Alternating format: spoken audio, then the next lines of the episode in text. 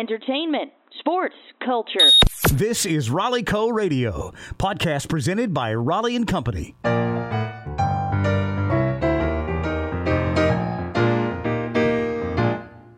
Don't waste your time being angry when a moment's better with a smile. If you feel your time's been wasted, waste it here for a while. Standing at the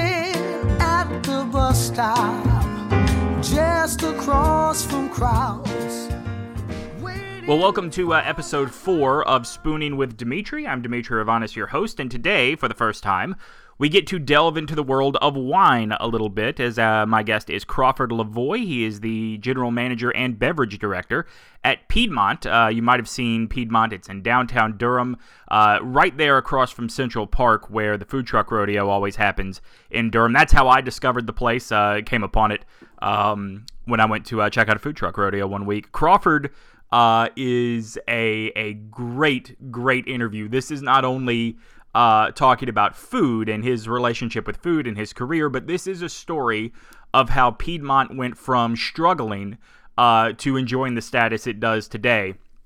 And another reason I like talking to Crawford, well, a couple things. Number one, he's super easy to talk to because he is a, uh, a debate coach.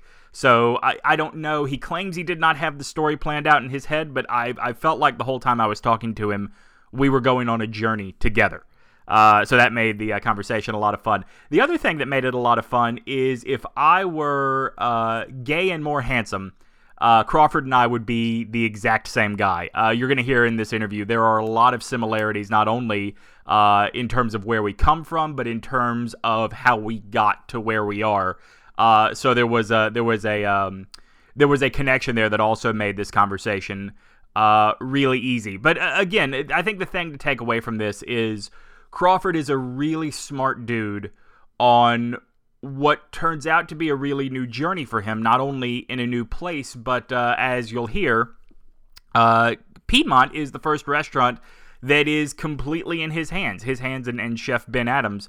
Uh, who was supposed to join us but overslept. Um, but no matter, Crawford uh, was a great guest. The song that uh, I picked today uh, what song did I pick today? I think I picked uh, "At the Foot of Canal Street" by John Boutté uh, from Crawford's native uh, New Orleans, and uh, also just I, I, think a good song for this time of year as uh, Mardi Gras is in full swing down on the Gulf Coast. So enjoy my chat with Crawford Leavoy on this week's episode of Spooning with Dimitri.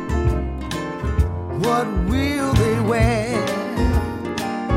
Will the band be playing? What will the people be saying? Your father lie there? Does your mother pray? I'm gonna put on my golden crown at the foot of Canal Street. When the riverbanks are overflowing and the streetcar has seen its day. When all is gone, the plantations trim a bouquet. So I am originally from the state of Louisiana and uh-huh. Alabama. So I kind what parts? of um, so born in Alexandria, Louisiana. Okay. My family lives in a small town called DeRidder. Okay. Went to LSU, so I claimed Baton Rouge. Spent four years in New Orleans. Right. So that's kind of why I just lumped that all together and just say, yeah, I'm from Louisiana. Um, and what part of Alabama? Um, Birmingham. Um, okay. The Vestavia Hills, which is one of yeah, yeah. southern suburbs, but what you know another kind of great food city on yeah. the Gulf Coast. All right, so born in Slidell, uh, grew up in Mobile, uh, went to school in Tuscaloosa, uh, and then moved to Birmingham. So I, much like you say, I'm from Louisiana. I mm-hmm. say I'm from Alabama. Absolutely, they're they're two great places to be to be from. Right. Absolutely, especially if you go into the world of food, food and drink. You can eat your way across both states and never have even like made a dent. yeah. It, so. so where were you when you started in the restaurant business? I, I was in Baton Rouge. Oh yeah. Um, I, I, was about to graduate from LSU. I had a, kind of an idea what I wanted to do professionally. But I, there was a twofold problem. One, the, the person I was dating at the time was younger than me, Mm-hmm. and, and what I wanted to kind of go into required me to go to grad school outside. So I was kind of a little bit gun shy to make those, you know, adult decisions, Right. Um, to get away from my comfort zone, and, and in a way. That was a bad thing and a good thing. Mm-hmm. So, like two weeks before my college graduation, I took a job as a busboy at Fleming's Prime Steakhouse and Wine Bar. Oh, what, so so what was the plan? What was it you wanted to do? Uh, I I had developed an interest while at LSU in higher education administration. So in student affairs, you know, in kind of the other classroom. And I think that's always been something that's passionate to me because of who was in my life. Uh, you know, it was the not necessarily the people who were teaching me in classrooms directly that helped me grow up. It was the people around me, the administrators, both in high school or the extracurricular directors in high school and college, that really led to me to like mature as an individual. And so that was something I, I, I was really passionate about. But LSU at the time didn't have a program. I would have had to move. And so I, I was a little bit gun shy. Um, Yeah. in the end, you know, the story ends really well. Um, that this kind of leap of faith actually was perfect for me and getting me to start in the restaurant business. I certainly had that like whole mental conflict of like, here I am about to graduate, Right. and, and I'm like the bottom of the totem pole. like I haven't succeeded at all. Yeah. Um, and not even about to graduate with like a hospitality degree. I assume you're getting an education degree at the time. Uh, political science, actually. Oh, wow. Um, about the time I developed like an idea of what I really wanted to do in college, it was kind of too late to like maneuver out Mm-hmm. um, without like elongating my stay in Baton Rouge much longer. right. So, you know, that's the beautiful thing about grad school is you don't necessarily have to have like a base degree Yeah. to pursue something else. But started at Fleming's, and in this whole time having this conflict, started to really understand service and, and was lucky enough to have people placed around me who understood what like guest centered service was all about. Uh, And in turn with that, the wine director at the time kind of took me under her wing and I started to learn. I had no knowledge whatsoever. So, really, just a beginner's knowledge of wine, starting to understand, mm-hmm. starting to drink it, starting to, you know, look at the nuances. And I'm a history buff as well. And so, wine is one of those beautiful things where the element of history and the element of culture like really intersect with it. Yeah. Um, you And I would imagine it probably leads to, or has led to, a lot of travel for you too, right? I, I, I- I wish it led to a lot more travel than Yeah. it does. Um, I, I travel much more in my mind about Uh-huh. it than I do in reality. um, but I think that's just the you know the nature of the restaurant business. Yeah. So while still in Baton Rouge, I was afforded the opportunity to take a management position at a wine bar that was opening. Uh huh. Um, Oh, so the the rise then to from from busboy on up was not uh, through Fleming's, was not through the same organization. I, I, I started to move up and, and got to server in Fleming's Mm-hmm. and wanted to take a second job, you know, wanted to continue knowledge outside of that work environment. Did the two jobs for a while thing. Um, and then once I really started to succeed in my other position, just serving in the swine bar, they knew that they needed someone to come on board and be more of a manager type. And so Right. they kind of reached out to me. And, and frankly, I was way too young, way too inexperienced. Um, but somebody took a chance. Yeah. Um, and I think that's what you know everyone is looking for in a way. yeah. So I, I took this position and had it for a year before I moved to New Orleans. Um, and, and and I will never forget. I didn't know a lot. Mm-hmm. Um, was probably really bad at it looking back, and, and made a lot of mistakes. Sure. But I think it was kind of like the live action. You know the live action rounds, the Sure. live action role. Yeah, learning under fire. That I got to like really understand what I was doing correctly and what I was doing horribly Yeah. wrong. So what were you interested in wine at all before uh, the Fleming's wine director took an interest in you? Not really. Not even was it one of those things? And I'm asking this as someone that also went to an SEC school. Mm-hmm. Um, we tend to drink whatever is available. Was Amen. yeah okay? So that was your that was your your drink of choice was whoever had what. My drink of choice was changed a lot, uh, much like my, you know, I, I rem- and it really was. It was more of kind of a crime of opportunity, Absolutely. um, than it was a crime of good planning. yeah. So, in the end, like this wasn't a planned thing to start to understand wine. It wasn't a planned thing to start to develop a passion for it. Um, and, and when the time came to leave Baton Rouge, my partner had matriculated through school, had taken the um, MCAT, had gotten accepted into LSU Med in New Orleans. Right. And so we knew we were moving, and We have a lot in common because my wife is a doctor too, and I went through all this with her. Yeah, it, it's one of those scary things where you're just kind of like moving through the motions, doing what you can. right. Um, the whole time kind of being supportive and, and at the same time trying to have your own career. And, Sure. And that's kind of, I think, been always the very interesting struggle, but part of the real kind of beauty of it as well. Um, about a month before we moved to New Orleans, a, a wine rep came to me and was like, What are you doing with your life? And I was like, I'm moving to New Orleans. He was like, Right, you have no job, no place to live, no idea what's going on. You are about to have a huge problem. And I was like, Oh, you're actually right. Yeah. And he was like, Great, so let's take care of this. You're going to call this guy. He's got an apartment. You're going to go look at it. You'll love it. It's right next to this restaurant. You'll go eat there. You'll have a great meal. You'll decide you want to rent the apartment. Then, do you want to work for Donald Link or John Besh? And I was like, Wow. John Besh. and he was like, Great, you'll call this guy and you will meet him at this restaurant and you will have an interview. Um, and that's really kind of how it worked out. Yeah. Um, so I was back at the bottom of the totem pole at Restaurant August um, and got hired as a back waiter, which is their fancy terminology for busboy. Busboy, right. um, there's a commonality here. And so I started there um, in August of 2009. Uh huh. And I thought that I had made the biggest mistake of my life. Yeah.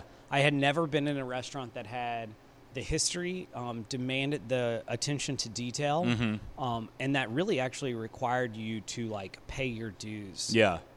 yeah, especially in a town like New Orleans where you have so many guys. Like that's one of the few places left, certainly in America, where It's all mercenaries.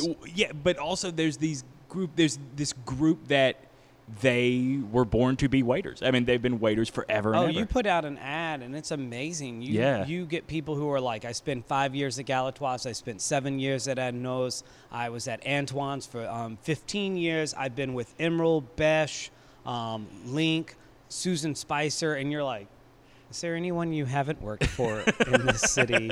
And do you have any bad habits? Yeah, all of my habits are bad. Great. Okay. yeah, I've chosen to live in New Orleans. and you're like, oh, okay. Um, so that it, it, in a way, it is like the most beautiful place for service because Sure. even from you know the three 200 year old restaurants that are downtown, where people start there when they're 15, Mm-hmm.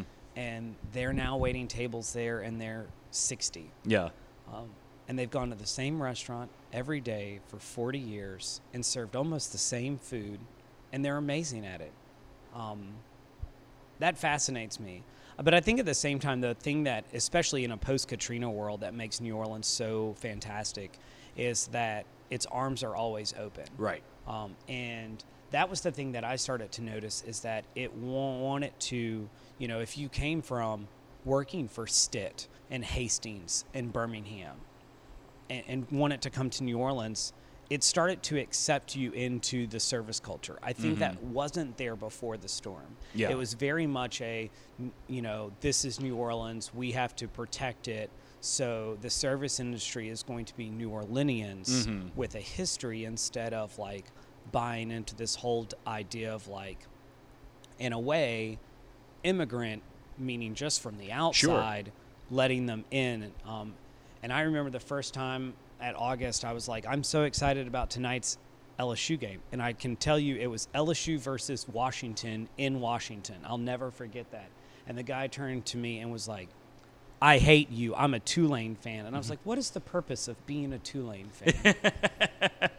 and like, it started like a huge fight. And I had never been in that environment Yeah. before.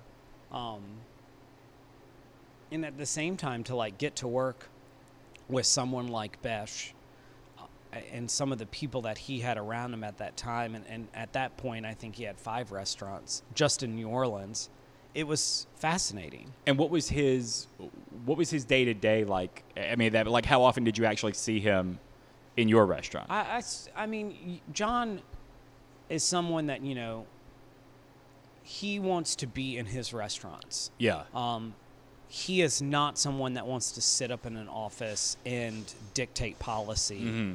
That drives him insane.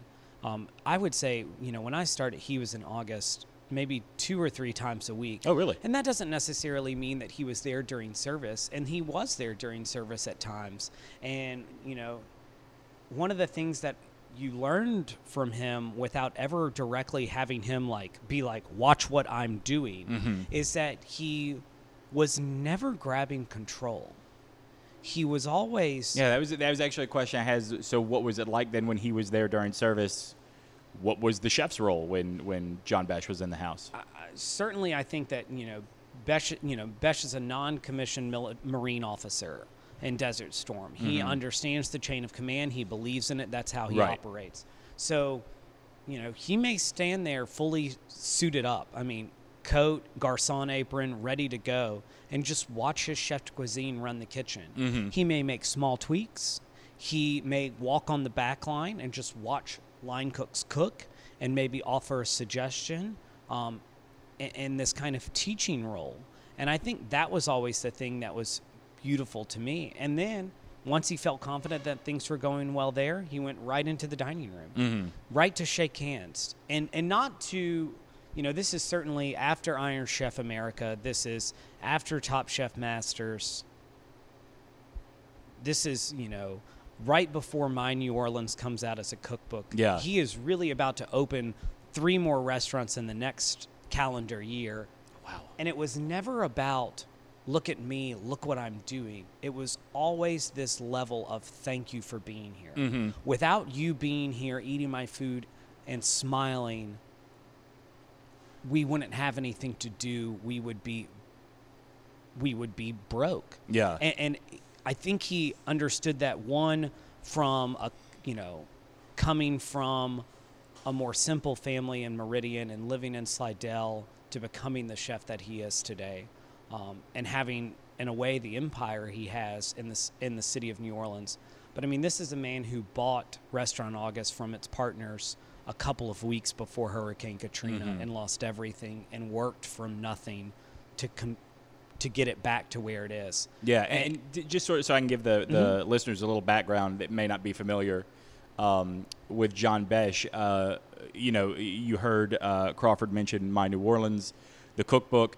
Uh, he is up to what seven restaurants now Oh, within God. within the city, and then I think he's up to seven or eight in the city and now has a cooperation restaurant in the city of Baltimore with Aaron Sanchez. Okay. He has a restaurant on the North Shore called La Provence, which was a restaurant that was given to him by Mm-hmm. a good friend of his, a mentor of his, um, after the storm when um, Chef Kerageorgiou knew that he was quite ill and yeah, wouldn't be able to continue running that restaurant. So and so John has won awards for not only his restaurants but two cookbooks. Right, have have won the Beard Award for best cookbook of the year.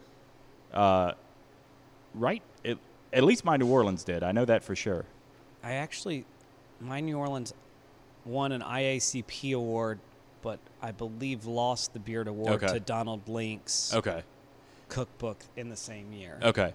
Um, but John Besh has been on television. I mean, you you know, Crawford just listed a bunch of the credits. Now he's a regular on uh, that show, Hungry Investors. And the interesting thing to hear you talk about him and and the way he interacts with customers is here's a guy that not only has accomplished just about everything an aspiring chef or restaurateur would set out to, but he is also um, he's a, he's a really striking guy physically in that he like when he walks into a room he's a very gregarious person he is uh, a very handsome dude which you don't expect out of a lot of chefs uh, and, and so th- I, I don't know how to say it. like Besh uh, is just such a great ambassador for someone who is going to your level, who is has aspirations to get to the level you're at now. Such a great example to learn from because he's everything you don't think of when you think of the stereotype of the stuffed shirt, over accomplished chef. Well, I think you know certainly in in a way how restaurants are portrayed today on TV, and, and certainly outside of some TV shows, but you know, not to name names, but I'll name some. You know, you Gordon Ramsay. Sure.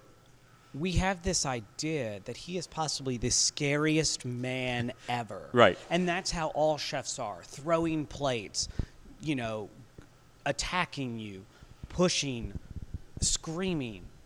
And first off, that was nothing like John ever was.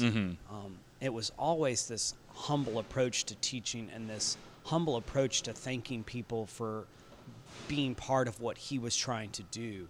Um, at the same time, I met Gordon Ramsay and waited on him at Restaurant August, and, and he's not like that at all. I was about to say, if you ever saw the He's paid- British- he's just paid thousands of dollars to just act that way. Right. If you ever saw the BBC version of uh, of uh, Hell's Kitchen. Oh, he cried more times. Yeah. Oh no, and it was the BBC version of um, uh, oh, shoot. Restaurant Nightmares. Yes. Um, Kitchen Nightmares, where he I think cried more Mm-hmm. over not getting people to understand what he wanted them to. Sure, less of an asshole and more of like a big brother type. Yes, certainly. Um, and just someone who had this wealth of knowledge and wanted to impart it on other Yeah. people. And I think that that's really, at the end of the day, what John's MO was and what he had created in his chef de cuisines. There, in his GMs, you know, when I was in like really the thick of things at Restaurant August, the chef de cuisine and the GM were brothers. Um, the GM was the older brother. Um, Mike was the chef de cuisine. They had been around the Besh organization for years. Jeff had worked for Emeril when Delmonico opens and could talk to you about working for Lagasse and just make you laugh to no end about those stories. But and, and Mike was actually training in Germany when Katrina happened, and came back and got back in the August kitchen, and then eventually took over the re- the restaurant for mm-hmm. John for the most part. And I think that's why John was able to focus on opening more restaurants and you know bring some of his time in August down is because he trusted the ambassadors he had there working for him, and and it was amazing not just to learn from Besh, but then to learn from the Gulottas, who had spent so much longer time with Besh, learning from him and what they could impart in you. And you know, Mike was almost the same way. Um, you know, and when Mike was in the dining room, he was thanking everyone, and, Yeah. and it showed me something. It showed me that this whole idea of running a restaurant is not about me. It's not about what I want to do or what Yeah. our kitchen wants to do or what our philosophy is or what our view on the market is. It is solely about providing a place to bring people in. Then it's all about retaining those people. And a huge amount of that is knowing what they want and providing that, but at the same time, I think being gracious that people are enjoying what you are doing. It's not time for a pat on the back, like, oh, someone liked our dish. I'm going to pat myself on the back. No, you hope they do that. Right. But now you, you know, want to thank them enough to where they want to come in and try something else. And it's this whole idea of building trust with guests that really develops not just regulars, but word of mouth um, develops a, a sense of trust in the community in your restaurant. And I think, you know, in, in taking on a project like Piedmont, that is a huge part of it because when we found when we got here we found that there was such a lack of trust in the community over our restaurant we joked for months that piedmont was like the cheating girlfriend you kept taking back and was like baby i'll never do it again and then they just went back out and cheated on you Yeah. you're like well i guess i'll go try to eat there again So so then give me the history of Piedmont. It sounds like you weren't here from the from the get go. Not at all. Um, actually,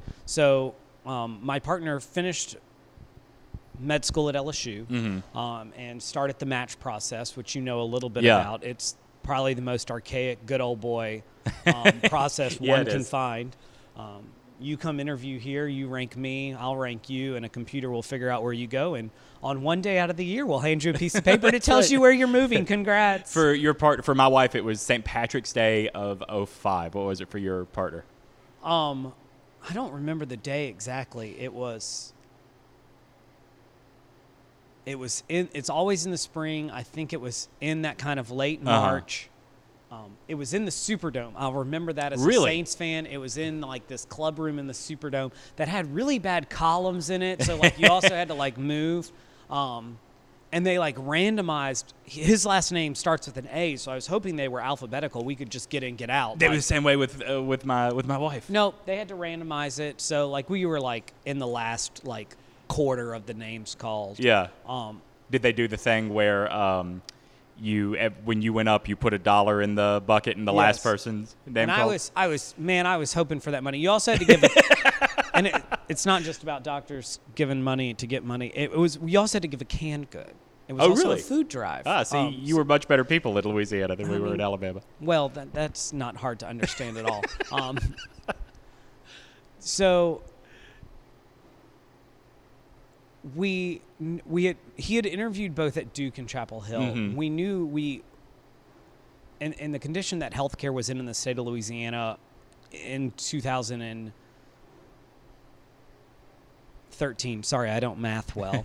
um, you know, the situation in healthcare in Louisiana is very dire at this time. Mhm. Um, you know, Charity Hospital has still not opened after Katrina. It will not reopen. Yeah. They are building two new uh, two new hospitals, a new teaching hospital for LSU and a new Veteran Affairs hospital, which will be an amazing complex. Um, they're still a couple of years away, and so it was this kind of idea of, for the best of his career, for the eh, eh, if we were going to get out, this was the time. Right. I had actually taken a year away from August. Um, I had left August in 2012 Mhm. um, for some personal reasons, but at the same time, I think I had. There comes those times where you have learned all you can learn. Right. Um, and I started to anger the people around me, and they Mhm. finally actually came to me and said, like, Was it the I was it the choice of it was it was the we think you've it may be time for you to pursue something else and i was considering that exact thing Mm-hmm. um, that didn't mean that i wasn't angry at the time i was infuriated sure? and i can as all things in my life they're chronologically ordered by football that was the lsu oregon game and the cowboys classic um, and i was like great I Ah, the to- black and I was- highlighter yellow Oregon uniforms. I was like, oh, I get to go watch the game, and I hate you. Um, and it was it was a couple of years later that I realized that Jeff and Mike asking me to leave my position was one of the best things I could Yeah. have ever done. Yeah, and, Um, and from your standpoint, I mean, obviously it's different being in New Orleans. We just talked about these guys that start at restaurants when they're 15 and are still waiters at the same restaurant when they're 60. But for the average person in the restaurant industry, th- it's uh, three years right at that point for you at August. Yeah, just getting to I mean- like two and three quarters, and that felt like a lifetime. Yeah, I mean, for the average person in the restaurant industry, at one place for almost three years is maybe a couple lifetimes. Yeah, and I think that like certainly the volatility of like the atmosphere at August and at other like restaurants like that where the menu is constantly changing. Mm-hmm. that is not what is happening at the restaurants where people stay there for 40 years. Right. The the Emeril's, the Delmonicos, the August, the Revolution, all of those like top tier fine dining restaurants that exist in New Orleans now are operating in a way on a different playing field from the Antoine's, the Arnaud's, and the Galatoire's. Those are fantastic restaurants as well. But some of the tradition and history there, I think personally, kind of planes that out. Sure. Um, so I think that was why two and three quarters year, it's August, felt like a lifetime, is because like I remember when I started there, I learned like the the degustation menu in a day, seven courses with wine pairings, and I walked in the next day and chef was like seven new dishes, here we go, and I was like, oh come on, this is this is unfair. I just got here. I literally just learned what's going on. I still don't even know my name, actually. You know, I have forgotten my name, and now you're changing all these dishes. But, you know, I had left August. I had taken a year to go teach. Um, a- and I've always stayed close to education in a way. Even when I was at Restaurant August, I was volunteering my time to debate programs in the city of New Orleans when I wasn't at August. Uh-huh. So I spent several years coaching at New Orleans Jesuit, which is one of the oldest schools there, um, and have had friends at the other schools in the area. And so it was perfect to take a year to teach and to coach a program. Um, Coaching what, if you don't mind? Um, so I was coaching competitive high school speech and debate. Oh, that you just said that. So I- it was something I Yeah, did yeah. as a high schooler. In a way, it was you know my debate coaches that led to me really loving this whole idea of higher education Mm-hmm. administration and the, the the other classroom for students. Right. And so it was always something I wanted to give back to, and it was always my form of, in a way, especially in New Orleans because I wasn't getting paid to do it. You know, giving back to the community, being charitable. Um, and so took a year off but we knew we wanted to leave. And so when we found out we were coming to durham um, so he matched at Duke then. he matched Yeah. at duke. Um, he had been here. I came sight unseen. Mm-hmm. certainly know, knew very little about the area. Knew something about the area but didn't know a great deal about the area. So we were here in march of 13 looking for a house and it just so happened that like right before we left new orleans i was kind of looking for places to eat. And in like some like just like low-key google searches piedmont like came to the top of some searches. So i decided we would eat here. So we ate here the wednesday we were looking at houses. Um, we sat in the dining room right over there. It was really cute. I kind of felt like it was like a kid whose feet are too big and it was tripping over itself. So as you're sitting there, as they're serving you, um, Well, I'm always anytime I'm in a restaurant, my brain is going 100 Of miles course. an Yeah, hour. yeah, Um, and and I am picking apart everything, and it is hard to turn that off. Um, what's really bad is when you're in restaurants and you hear the kitchen printer going, Mm-hmm. and you're like, "We have a ticket." Oh, I'm eating. I'm sorry. I won't call that ticket. so in. then, so then it might not be such a rare thing, but uh, you were sitting there eating and feeling like not just not just experiencing the restaurant, but you were sitting there thinking they need me. I, I, I walked away going, well, that was really cute. Um, that was that was a really cute idea. That was horribly executed. um, and I probably didn't think anything else of it. Yeah. Um, I didn't really know what I wanted to do when I got to the area, and and this is April. We're not going to move till May, Right. Or June. Um, and and so I, I didn't really think anything of it. I had already like secured a position with coaching debate in Durham at Durham Academy um, through some contacts, and, and in that week met the head coach here and was able to like secure a position. And so it was this kind of like, what do I want to do? And I think secretly, and this has always been a joke in my relationship, like I've always joked about, it. I just want to stay home and bake pie, like, Right. all day long. Like I love pie, coconut cream pie. I mean, you're you- you're from Alabama in a way. You know the Jim and Nick's pie. Sure. I want a piece of chocolate pie all the time and not gain a pound. Um, and so I took about a month once we moved here to like run the scene and look for a job and, and certainly didn't know a lot about the area restaurants. And suddenly, and looking for a job one day, the general manager, manager position at Piedmont skews up. Mm-hmm. I was like, oh, that place, the cute place with the horrible execution Yeah. perhaps I could put in my application there. And I, the timeline was hilarious because I think I like saw the ad on like a Wednesday, probably sent it my resume in on that Wednesday night. Jeff Gulotta, who was the GM of August still at this time, had like written me like a very lovely recommendation letter um, that meant a lot to me. And so, you know, I assembled my little packet and I sent it off into the great Craigslist internet universe, Right. never to be heard from again. And like that morning at like eight in the morning, my phone rang, and it was That but this is the following morning. this is Thursday morning, Uh-huh. and it's um, Jamie DeMent, who at that time means nothing to me. You know, the Right. name doesn't skew anything, and she's, I'm the owner of Piedmont. I need to get you in there to talk to. I assume you're still in New Orleans. We need to Skype, and I was like, well, I'm actually in Durham.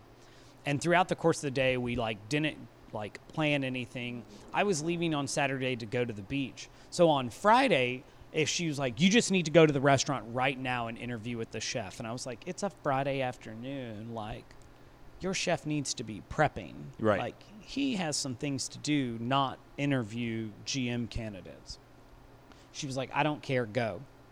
And so I sat in the dining room with Ben Adams, and we had the one of the most hilarious interviews in the world, mainly because I didn't realize that he was new here. Ah, So I was like, yeah, I ate here in April. Um, this is what I had. This is kind of what I thought.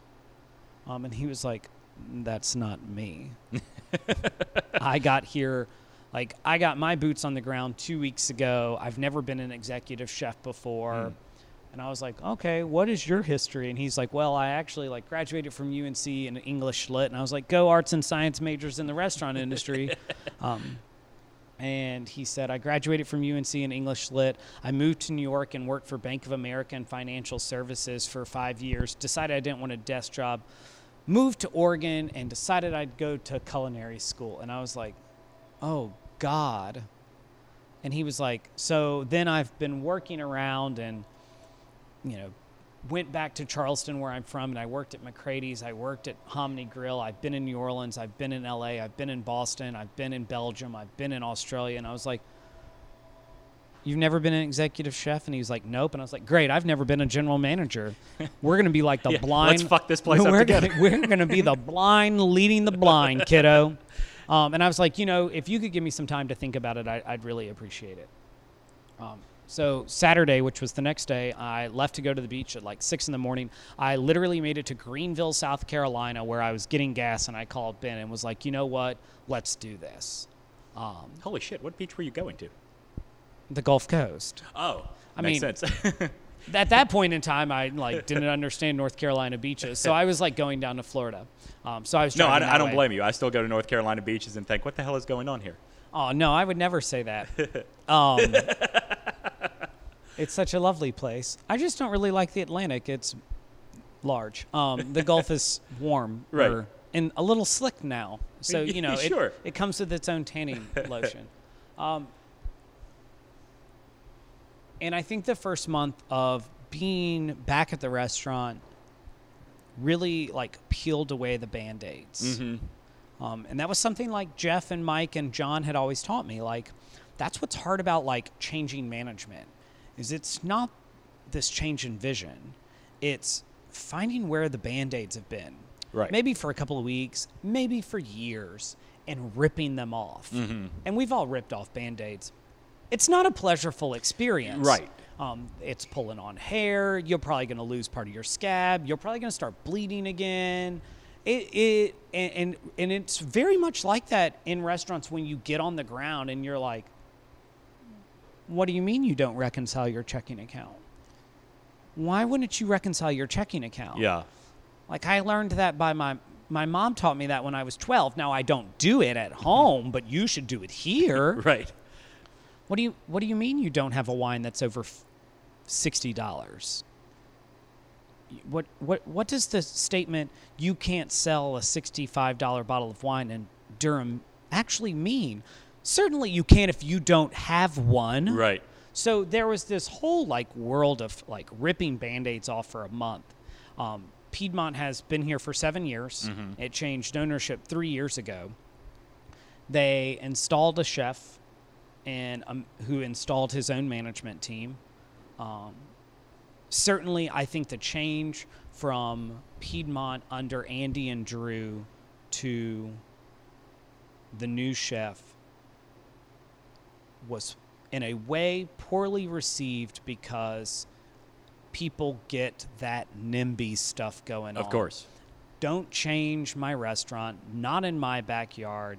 And and, and Andy and Drew did something that was Oh, revolutionary. You're talking about poorly received by the, The community, yeah. Okay, I thought you meant poorly well, received by in a way, like if you have a staple community restaurant that people have been going to for years, Uh-huh. and then you change it Mm-hmm. away from what it was, some people aren't going to be happy with Sure. you. And in a way,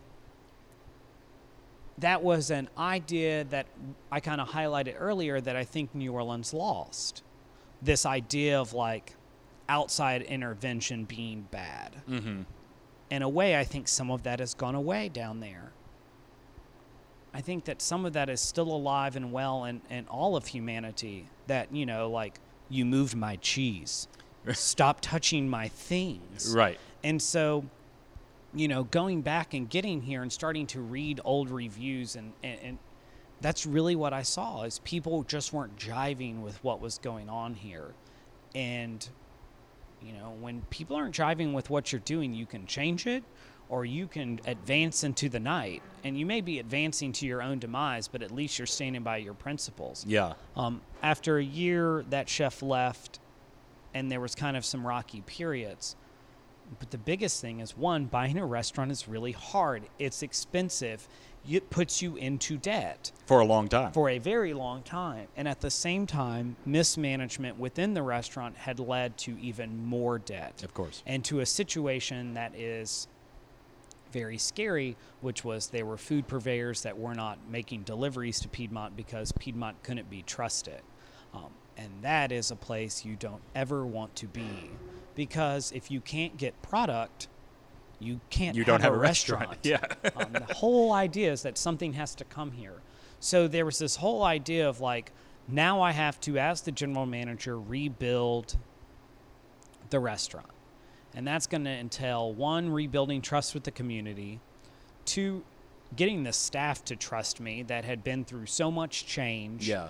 That they were unwilling to trust anyone. How many of them, or what percentage of them, were there from the changeover from the last chef to now with you and Ben? Um, from there were probably two or three that had been here since our first chef in this ownership got here. But I also was walking into a situation where two weeks prior to me starting, the executive chef had been let go, Right. and Ben had come in. Very little explanation on the part of the ownership, which in a way that's fine. Like I don't expect the owners to have to like justify their decisions to everyone. Sure. You know, if we had to justify all of our decisions to everyone all the time, we would never get anything accomplished. And so the staff was, I think, in a way, untrusting of this new regime that was coming in, and I think they felt like it was just going to be more of the same. Mm-hmm. And Piedmont is a small restaurant, and so the family aspect of it internally, I think, caused that to hurt a lot more. Yeah. So there was all this like trust issues that I had to work on. At the same time, trying to work on an executive chef and help build him and give him confidence to do what he wanted to do and do it in a successful way because he certainly in cooking in some great kitchens had learned a lot of technique and learned a lot of ideas but in how to get it to customers i don't think that that's something that you ever really work on in restaurants because that's always in a way the general manager Right. and the executive chef doing that together and then there was this whole level of like running the business of like so much debt that had to be paid off and rebuilding trust with purveyors. And so Ben and I always talk about that. I don't think we had any idea how deep the rabbit hole truly was Right. when we got here. Right. And when we did get here, it was this like, well, how do you eat an elephant? Well, mm-hmm. you're going to have to eat it one bite at a time. Right. Um, and so it was just very slow calculating moves. The first thing we did was um, in the first week of July, we shut down. Um, it was a traditional time to shut down for the restaurant. So we shut down, um, took everything out of the building, painted it, and wanted to bring this like new idea. Keep a lot of things similar, but at the same time change enough to like signify that something was different. And I will never forget the first day we came back to work is that even the person who had been here since almost day one at Piedmont seven years ago walked in and you could immediately see that that person was breathing a touch easier and was like, it even feels happier in here. And I was Yeah. like, thank God we've gotten decision one right. Right. And then since then, So when you say that you and your partner were sitting here eating when you the, the first time you came to Durham and you said it's cute, I'm not even seeing what you saw at that point. Oh no, not Yeah. at all. Like, I think Piedmont conceptually fell into like the old like nineteen, late 1990s, early 2000s like restaurant making trend of like A lot of unnecessary exposed brick. painting your restaurant red makes people hungry. and and when I sat down with an interior designer before we painted, she goes, "Do you believe that red makes people more hungry?" And I thought about it. I was like, "Oh, all the restaurants I've worked in have red in the dining Yeah. room. and I was like, no, let's change that. I was like, And, and what was her? Was she trying to tell you? Was she trying to convey the message that no, it doesn't? I no, I think she was open to whatever we were open to. Right. We really brought her on in like a consulting way, um, just to say like, excuse me, like this is what we were thinking about doing, like design wise. How do we do this right? Like, Mm-hmm. at the end of the day, like. You know, we had looked at like some Home Depot paint chips, and she was like, "Okay, no, we actually have to like go to real paint companies and like get real painters." And I was like, "Oh, okay." Um, but she really kind of like just helped tweak what we were trying to do. Yeah. And then I think for, you know, the year and a half since, we have been making very slow, very calculated moves that in a way have become. We've gotten more changes right than we've gotten wrong. Um, we have certainly tried to do things that didn't work out. Sure. Um, and, you know, we tried to look at them. We tried to, at the same time, expand what we're doing here. When we got here initially, Piedmont was open for six services. So, six dinners closed on Tuesday nights. And I thought that was really weird. And Ben thought that was really odd. And then talking to the owners, they were like, yeah, we come and like try to eat here on Tuesdays all the time and completely forget that you, we're closed on Tuesdays. And I was like, if my owners are coming to eat here on Tuesday nights and they don't know we're closed on Tuesdays, why are we closed on Tuesdays? Right. So that was like one of the first things we did is open for Tuesday. And immediately I just started laughing. We were busier on Tuesday nights than we were on Monday. And on Monday, Piedmont could benefit from how many restaurants in the downtown Durham region being closed on Monday night. Mm-hmm. And it was just hilarious that on a night we were traditionally closed, we were open and more people came than normal. Yeah. Um, but when we started here, it was bleak. But that you know, making that change to open on Tuesdays, um, you know, I, I know that first Tuesday you don't immediately feel like, uh, oh, nailed it, everything we're doing is right. But it had to feel pretty good that first Tuesday to realize that you are busier on a night that you have competition than on a night when you are, you know, the only game in town sometimes. It did. It, it, it felt really good. Um, you know, there there were, and there still are a lot of things that just feel really great. Um, you know, the, for the first eight months, we had a lot of people walk in the dining room who go, "I used to eat here all the time." And then it got awful, Yeah. and I'm just like, "Oh, okay." How about you sit down and I'm going to try to make you happy? it sounds like you had a lot of assholes walking into the dining room at that point. No, I. It, it's back to that cheating girlfriend. Sure. I mean, would you be the like the warmest? I mean, I don't tend to go back to restaurants where I have bad experiences. Right. Yeah, me neither. I, like, I have a bad experience and I don't go back. Right. And you know, John taught me that if you're lucky enough to have someone come in and have to give you the opportunity to wait on them, to Mm-hmm. feed them, that is a humble opportunity. Right. And you need to take it for everything it is. And it wasn't that I had to sit there and be like, "Oh, well, we're not those people like you just can't wait to see what we're going to do. We're going to like just amaze you." It was much more about well, I'm very sorry that happened. Let's get you seated. Let's get you calm. Let's get you some food, and hopefully you'll like what we do. Yeah. And in the beginning, we had a lot of people who were like, wow. Now the question is, is can you stay that good? Right. And I think that was the other thing is that Piedmont had changed. Some people had started to like it, and then it would change again really quick. Yeah. And a moving target is hard to like grab onto. Yeah. And so that was one thing that we have preached since we got here is stability. Yeah. Um, you know, hospitality and stability are two very key important things in this business. Um, and at the same time, you know, Ben is trying to step up his game, and and from you know, we every once in a while we'll break out the like first week menus we had together, and they're kind of hilarious, and we just kind of giggle. Yeah. Um, and then, you know, he has matured in what he is doing in the kitchen. Our staff has become a lot less volatile in its turnover. We've gotten a good group of people. We have benefited from also, you know, I think that within the industry, there's always this conversation behind the restaurants of like, oh, I would never work there. Their management's crazy. They don't make any money. It's an awful environment. The tip out is ridiculous. Mm-hmm. Or I really want to work there. They care about their people. There's a good environment. There's an education that's constantly happening. And I was amazed about when I started looking for people. One, the hard adjustment was what we talked about earlier, which I didn't get the mercenaries. Yeah. There are no mercenaries to be had in this area. Right. Um, there's not a lot. And I was like, there's got to be like the old Magnolia Grill crew, the old, like, where are the people who are leaving, you know, Nana's or Foursquare or Watts or like, where are all these people? And I realized that we're still so fresh in the growth of our restaurant scene here. It is so vibrant, Sure. but it is so young in a way. Um, and I think a lot of people who have been around from Durham for years will hate me for saying that. Um, the restaurant scene here in Southern Living's tastiest town in the South is certainly a huge amount of pride for this area, and it should be.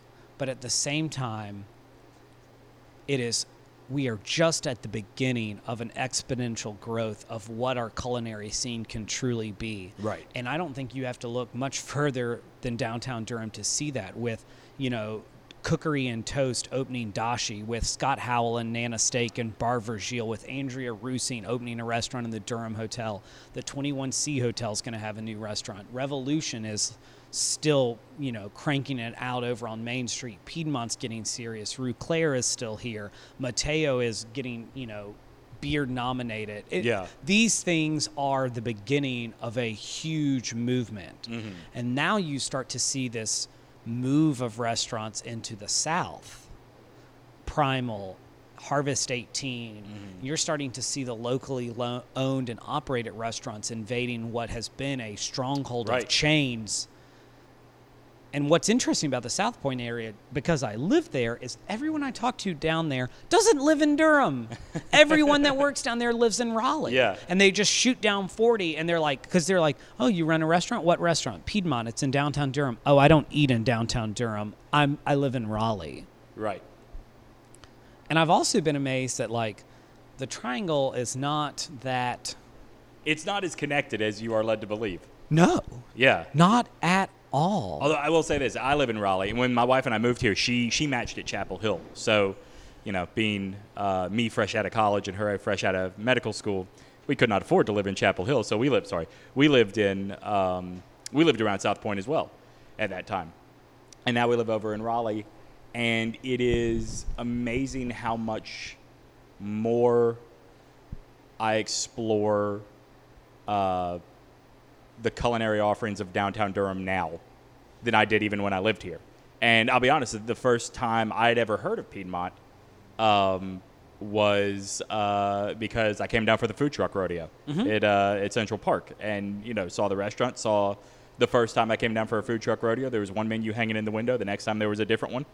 And, you know, that, that I found incredibly uh, interesting. And I, you know, I sort of, I sort of regret not exploring down here more when it wasn't a 40 minute drive. Well, I think that, you know, it's in a way the lack of interconnectivity between the cities or the boroughs or whatever you want to call them is in a way understandable. Mm-hmm. You know, in an environment like New Orleans, where you have New Orleans Right. and then you have Slidell, Mandeville, Covington, Metairie, Kenner, Laplace, and then you have like Arabi, St. Bernard, and the rest of that, and then down you have Houma. There's this move to the center, the move to the big city. Right. And I think that for a, the way that makes the triangle very interesting is that each community is good at something and has something internally good about it. Yeah. Not that those areas in New Orleans don't, but they were never operating at the level of the host. Right. Well, and also, so you know, to seek good, you had to move in. Versus here, you can bounce to Raleigh and have really awesome food that's at the caliber that you're eating in Chapel Hill. That's the Mm-hmm. Caliber you're eating in Durham. That's the caliber you're eating in Cary. Um, or Fearrington, or you know, and that's what makes it so hard sometimes. Yeah. you know, which way do you go? New Orleans and and you mentioned that you lived in in Vestavia, so in Birmingham too. Um, you know, both of those areas. When you talk about the suburbs, the big city, the the downtown of the big city is that's the cool place to be. That's the cool place to for your band to play, for you to open a restaurant, whatever. And in in the Triangle, you know, having lived on two opposite sides of it, I've never, when I felt here and now that I live there, I've never felt like Raleigh is the cool place where the culture happens. It's always been, in my mind, it's always been to the west. It's always been Durham, Chapel Hill, and Carrboro. But I, I, in a way, I think that that is much more a, a product of what we see, and, and, and the the famous example is Austin. Right. Is the death of, with segregation and then internally with integration, the death of the south, the southeastern downtown metropolitan area. Mm-hmm. It was something that Atlanta had to fix before the Olympics. It was something that Austin spent hundreds of millions of dollars in to go into debt to make Austin what it is now in the downtown scene. Yeah. It was something that Baton Rouge when I got there, Baton Rouge, downtown Baton Rouge was similar to downtown Durham 10 years ago. You didn't go there. If you went there, you were looking for trouble Right. or Tabby's Blues Box. Uh huh. And that was the only reason you went downstairs, like downtown, was for like 25 cent beer Yeah. and blues. Yeah. And even then, you it was dangerous. And so I think that like now you're starting to see downtown areas starting to be more revitalized, which is then now bringing more people down here. Mm-hmm. You know, the two ho- the well three hotels in downtown Durham, the multiple restaurants in downtown Durham. What Scott Crawford is about to do at Standard Foods in downtown Raleigh, Yeah. and then you look at what Ashley has done in downtown Raleigh and Bida Manda in downtown Raleigh, and so you're starting to see this like. You know, downtown Chapel Hill will always be downtown Chapel Hill because it benefits from like the Franklin Street atmosphere attached to UNC. Like, I don't think there will ever be a day where we're like, we're very worried about Franklin Street and its ability to be like a prime real estate opportunity. But downtown Durham suffered from that problem. Mm-hmm. Downtown Raleigh suffers from that problem. And when you can create these great restaurants on the periphery, Heron's at the Umstead, the Fearrington House out at Fearrington Village, you don't have that like, oh, I got to get to the downtown area. That's where the cool stuff is. Mm-hmm. And, you know, you start to see that starting to change and like what's going on down at Geer Street in Foster with Geer Street, Coco Cinnamon, The Pit, Yeah. Fullsteam, Parts and Labor, and Motor Co. It was it, it, it's amazing to see what you're seeing happen in these communities. Mm-hmm. Um, and the first people to really be in downtown Durham was Rue Cler Yeah. and Piedmont. Yeah. That's you know the the first uh, the first person that sat down with me for this podcast was Ken Yowell, who owns Calavera and uh, Oak City Meatball Shop in downtown Raleigh, and talked about where he when he first opened Calavera, even his landlord was telling him, not a lot of people come down here. Uh, Do you re- is this really the space you want?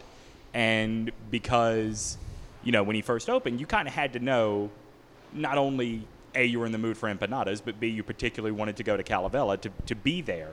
Like now that that's become such a popular place, and now the the what will be the regulars, the the locals are coming in because you know now those apartments aren't such a bad place to rent anymore. Right. Yeah. And, and, and I mean, and that is what has made Birmingham, Baton Rouge, um, the revitalization of New Orleans post Katrina, Atlanta. I think, you know, Charleston, similarly to New Orleans, is always going to have its its downtown area and its Yeah. feeling. It doesn't, but you know, Raleigh and Durham. When you're having to change the industry which made this region what it is, like this is no longer a tobacco downtown area. Right. That's why we're having to change all the warehouses and like into the American Tobacco campus or Brightleaf Square or what they're now doing with, you know, the Liggett and Myers building is having Yeah. to like change over. Um, Yeah, I think my my wife. We met a friend of hers from college who was at Duke for a conference uh, about a year ago, maybe two years ago. But the Liggett and Myers building still has the you know big sign that says "Glorious Tobacco" on it. Yeah, it's just a just a major change in uh, not only what these buildings are useful for, but also just you know the fact that that building still had a sign that said "Glorious Tobacco" tells you it probably has not been in prime use for quite some time. Just getting people thinking about going back to that area. and and you know and it's certainly something that I talk about all the time is that the triangle benefits so much from itself Yeah. um, and bringing people here but at the same time it has such a basal level of growth because every year you have two huge hospitals that are bringing in hundreds Right. of new bodies. You know, the majority of residents at UNC and Duke are not from UNC Right. and Duke. They're from all over the country having to move in. Mm-hmm. They're having to buy houses. They're having to learn a neighborhood. And that was where I found a lot of people that I connected with here was this idea of like, oh, you're new here too? Yeah. Oh, we're real new here. Where are you from? Rhode Island. This is nothing like Rhode Island. Yeah, it ain't nothing like New Orleans either, baby. Right. Like let's let's hang out together. and, and that itself I think is a huge market to like latch onto that I think sometimes we forget about. But then you start seeing, you know, RTP, DPAC, um, the convention center in Raleigh, and you're you start to see like these other draws, and it's like why we've got to start accessing what is out there to really succeed. Yeah. And, you know, Piedmont's part of that is such a small, small, small, small part of that, but we can only control what we do here. And in the year and a half we've been here, we went from somewhere where it was like, oh God, the rabbit hole is so much deeper than we thought it was, to now it's not oh well we had a good night and a whole week of bad nights it's now having you know an off night and a whole string of good nights and then using that as a learning opportunity and at the same time always getting better. Um, and you know the the bad reviews are knock on wood a lot less than they used to be and people seem to be enjoying what's going on here and and I couldn't be more thankful to the community for their continued support. And at the same time we're still a really young crew. Yeah. um, you know, Ben is 30. He, he just turned 33, and and I'm 29, and and at the same time, we're sitting here trying to run a you know million dollar revenue a year business when we're kind of learning on the job Right. you know, going back to the interview, he had never done this as an executive, and I had never done this as a GM. Um, and you know, the the part of my job that I have the most experience in is being the wine director. So that just like at this point, after doing that at Restaurant August, this just kind of happens. Right. Um, And like every once in a while, I look at the wine list, which we started at 40 bottles, and now we're at almost 390. Wow. And I'm like, oh, oops, 390 unique bottles, right? 390 labels. Yeah. Um, somewhere in there, there's probably about, I would say, 600, 700 bottles in inventory Yeah. here. Um, you know, I think that what I learned from Fleming's and the wine bar and August were all what wine complements what's going on in the kitchen. And it really is that last touch that can make something amazing. And I think that so much more is that the wine drinking culture in my generation has started to happen so much younger. Yeah, absolutely. People are starting to learn so much more about wine at such a younger, and I and, and, and I think that that happens for a number of reasons. Like, wine didn't move at the price that bourbon moved. Um, and you know everyone's had a bad tequila vodka indoor gin experience and so we get like not drinking that anymore so now it's about creating like this experience with wine to round out the culinary experience in the dining room and then suddenly you start to really give people an experience that they can't get somewhere else. Um, and at the same time it provides you this opportunity to tell a story. Um, and that's been a lot of the wine list here in building. It has been like winemakers i've now known since my days at august um, who are friends of mine Sure. and saying like hey you don't sell stuff in the state of north carolina but can you start can we get some of your juice? We'd really like to do something cool with it. And then suddenly, on a night where someone's like, I'm looking for a really cool Central Coast Pinot, I'm like, great, you need to drink this one. We're the only restaurant in the entire state that has it. Very- Um, yeah, and like, cool. they're like, well, is it really that good? I'm like, again, you can't get it anywhere else. It is quite delicious. And, and I think when you provide people an opportunity to have an experience that is unique, that they may get something similar to it, but Mm. it's not the exact thing and they can only come to one place, that's when you start to rebuild trust. Yeah. Um, and that's when people start to come back.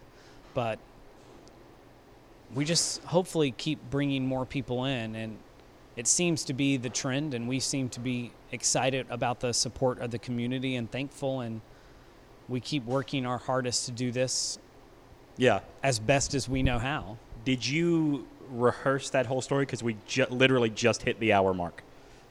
No, not at all. Actually, it's it's the benefit of being a speech and a debate coach Right. still to this day that I I can crystallize really well if I need to. Um, this has been a lot of fun, man. No, a, a, it's, it's not a lot that I get to talk to someone who's been around the same area as I have. Right. I can't believe I have set. Um, I'm assuming when you say you went to school in Tuscaloosa, Alabama, yeah. yeah, and I can't believe I've sat at the table with a University of Alabama grad uh, a- a- and been polite for I a always whole tell hour. people the only visiting stadium that I've ever actually feared for my life in, it was Baton Rouge. Um, it's the only place I've been to where I saw two different people in two different groups uh, take dumps on opposing fans' tailgates. Mm. my, I never, I never felt that way at Bryant Denny. I, um, Ole Miss. I got out of a bus one time to go to the 2003 Ole Miss game, which decided the SEC West champion, Right. and Eli, Eli. Manning was in his senior year. That's where Cutcliffe was Yep. because Ole Miss had to bring in Cutcliffe to keep Manning to come to not lose him. And I got out and like a six year old flicked me off and went, go to hell. And I was like, oh my lord, this place is serious. And then like a 60 year old grandma flicked me off and said, go to hell too. And I have forever since hated Ole Miss fans. Yeah, uh, with the passion of a thousand suns. last year, uh, uh, one of my uh, one of my dear friends got married down in um, in Orlando. So my wife and I took our kids like a week before, and we did the whole Disney thing with them. And uh, it was the night they got married on a Sunday morning. The night before was the Alabama LSU game uh, in 13. Um, and so we're walking around Epcot, and I'm wearing my you know Alabama shirt that day. And as I walk out of the bathrooms, I'm walking out of a stall to wash my hands. There is a dad and his kid, and they're both wearing purple. You know, the dad's wearing an LSU hat, and uh, the dad says, "Look, Jeff, he's an Alabama fan. What do we say?" And the kid looks at Did me you and he get goes, tiger? Did you get tiger baited in a Oh bathroom no, at no! Epcot? The kid looks at me and he goes, "Up yours." I don't know that fan, and I am not responsible for their behavior. you had a very similar reaction that the kid's dad had to that same moment. All things are taught by our parents. well, Crawford, this has been a lot of fun, man. Thank you so much. well, thank you so much. It's been a pleasure. Oh, what will you wear? Will the band be playing? What will the people be saying? Does your father lie there? Does your mother pray?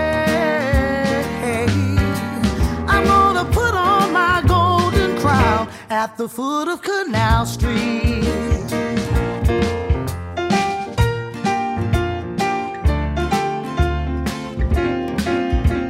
And that is this week's episode of Spooning with Dimitri. Thank you so much for uh, listening. By the way, if you are uh, listening on iTunes, uh, please subscribe and give us a rating. That's going to help us uh, climb the uh, charts there. And next week, we will talk to Francois Kirchhoff. He owns and uh, operates the Belgian Waffology food truck. This, of, of every food truck, this is my go to ender at every food truck rodeo because, in terms of sweet treats, you are not going to do better than uh, than his Belgian waffles. So a big thank you to Crawford Leavoy. A big thank you to everybody who uh, listened, and uh, I I guess that's it.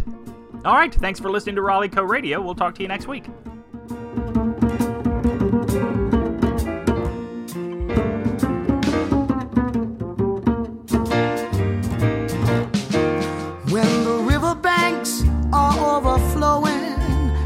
Streetcar has seen its day. When all is gone, the plantations trimming the Vieux Carré. I'll be swinging to that music on higher ground where pops is blowing walk on. Upward Gable making sacred sounds. I'll see you there. Oh, what will you